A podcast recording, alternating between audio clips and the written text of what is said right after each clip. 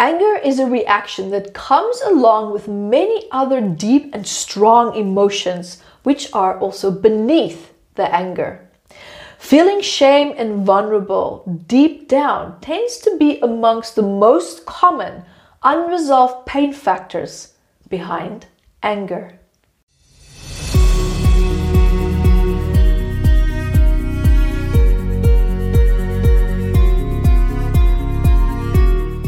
Hi, my name is Yvette Rose, author and founder of Metaphysical Anatomy, which is a book of 679 medical ailments where I've been working with thousands of people and I discovered that these people all share the same emotional collective traumas as well as ailments. And we share that collectively.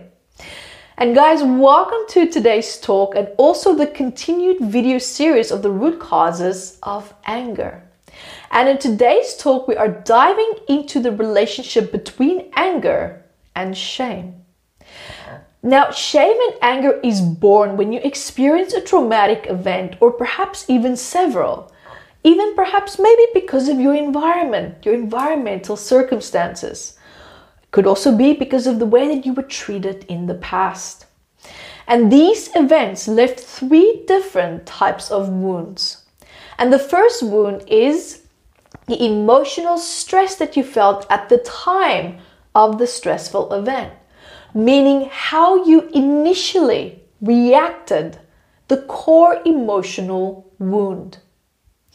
The second wound you feel is how you reacted to the traumatic event after you had time to really fully comprehend what had happened in that moment and how you now feel about that. Meaning, after you had time to consciously reflect on it. Then the third wound is how your support system or people around you reacted towards you during or after the traumatic event. Now, in most cases, the final outcome of these wounds were to feel maybe powerless, inadequate, humiliated, unsafe. And we tend to feel this way when we are faced with circumstances and people's opinions that we feel have that we have no control over triggering the anger response. Because when we feel powerless in anger, also known in this case as the fight instinct, which you learned about in my previous video, which will be then firing off. Because when the mind and the body is in a situation where it feels out of control or powerless, it automatically, in most cases, reverts to the hide, run, or fight instinct. Now, in this case, we are referring to the fight instinct, which is the anger. Because anger is an expression of the fight instinct, and the body fires off the fight instinct when it feels unsafe, out of control, powerless, and threatened, just to name a few. And all these reactions, which is the opposite state of survival, confidence, and feeling safe and feeling in control. Because, guys, remember, the body is designed to keep you safe and alive. And these instinctive responses are also triggered in the moment of a traumatic event. And that is when we have the rush of emotions that comes afterwards. Once the initial shock and the instinctive reaction starts to calm down a little bit, right? So we have that moment to actually emotionally process how we feel because instinctive responses come first. They react without any need for you to make a decision whether you're going to run or not. You just spontaneously react. And then after that, you have time to emotionally process how that event made you feel. So let's talk about healing shame and anger because this is not necessarily the most straightforward and path or road that you're ever going to be taking. And the reason why is that it's hard to heal this is because now you're looking at healing coping mechanisms and strategies that were also built around avoiding feeling shame by covering it, for example, with anger in this case. Of course, with the intention to establish emotional and even physical boundaries around you. And anger could also, you know, perhaps have been given to a person that they it made them feel more powerful. It made them feel more confident again. Especially during times when they felt deeply attacked, unsafe, vulnerable, out of control, meaning basically any moment in time where they felt that they lacked it. So sometimes, even trying to heal anger in the illusion of safety that it gives you, it could feel like a death to your sense of self. Meaning, the fear is so great that you will do everything to avoid or even sabotage the, the, the most remote possibility that can help you to shift that. And so now, because what it also will do is that it will change how you've been living your life, how you accomplish your goals, how you show up in the world, how you think people see you, and so forth. See, this is a very deep subconscious fear, and it's so strong that it can even trigger a fear of dying.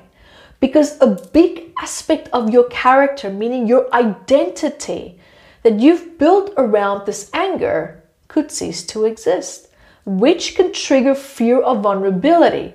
But that's only because you think that you are powerless without the anger. So it begs the question who or what made you feel this way?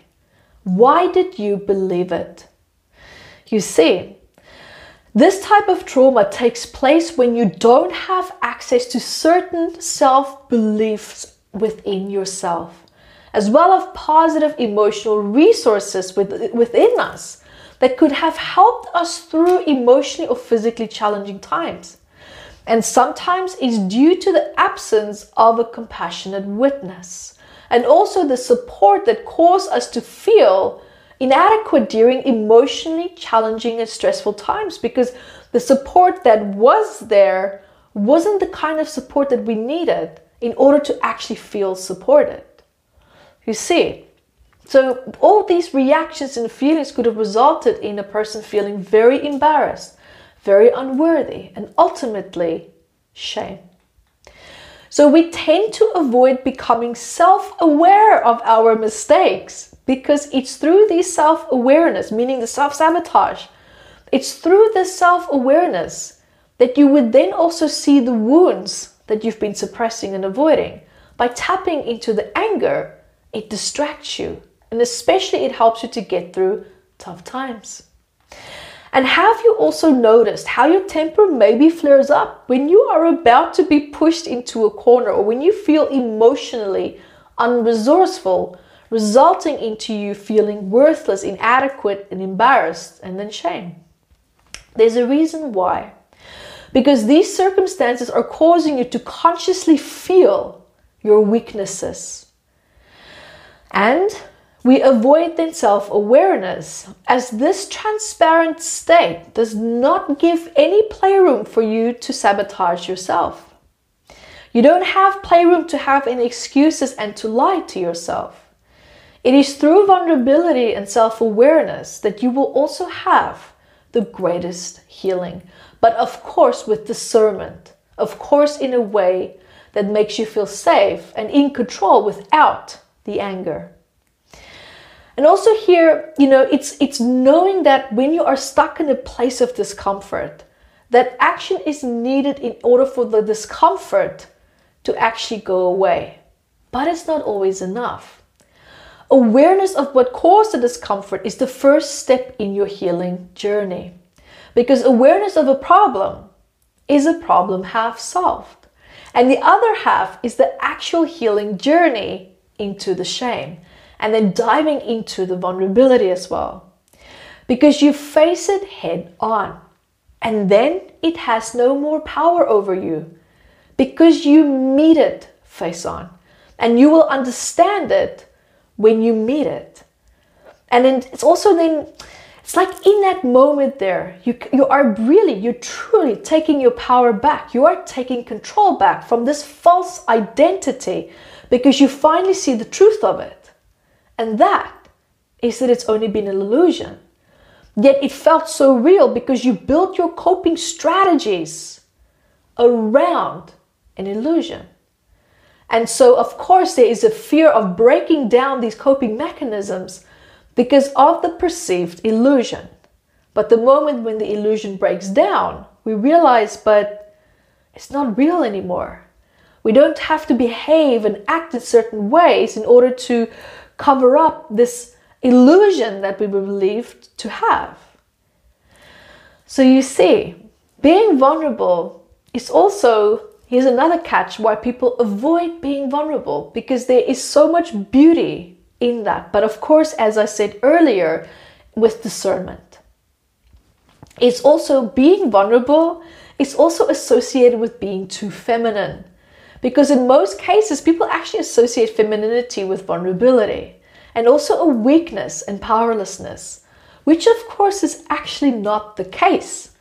But that is how we perceive it because of projections that we accepted instead of just making our own.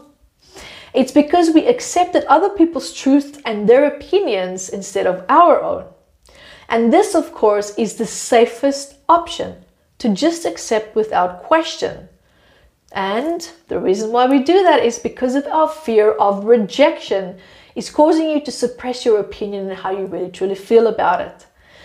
And also just from a broader perspective, you know, the more that you suppress yourself in that way, you're going to start to hit a threshold to the point where you can't hold it in anymore. And that is when anger starts to burst open.